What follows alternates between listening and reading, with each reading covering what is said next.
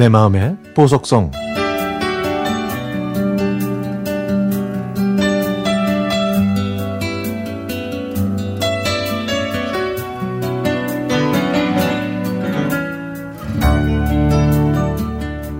고모는 인도네시아에 있는 공장의 봉제 라인에서 삼십 년 넘게 관리감독 일을 하셨습니다.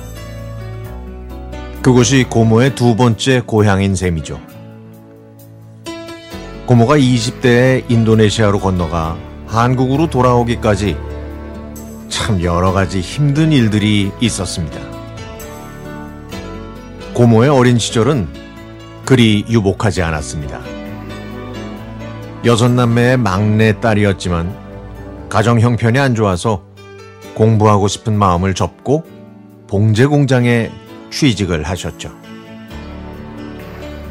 고모는 어린 저를 데리고 다니면서 회사 사장님께 인사도 시켰고, 제가 예쁜 짓을 하면 사장님께서 용돈을 주셨던 기억도 납니다.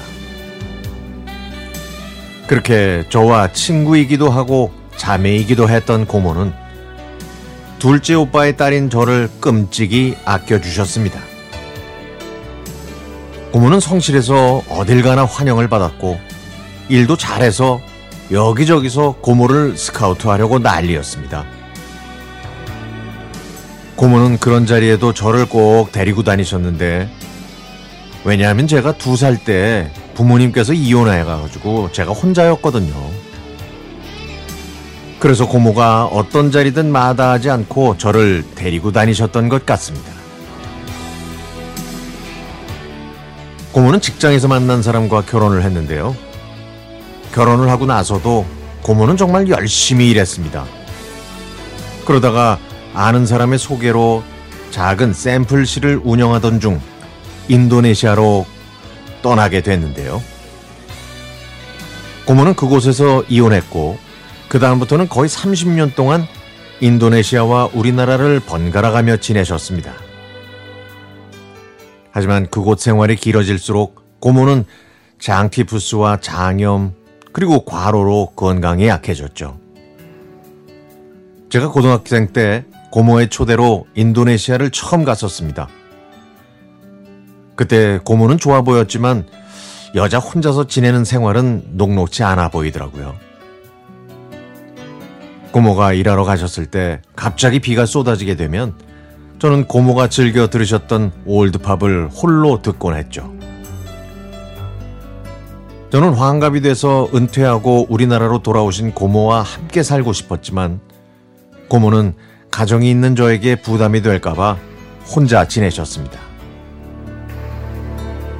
이 년 전에 건강검진을 받으신 고모는 담낭암 판정을 받으셔서 병원에 입원하셨는데요.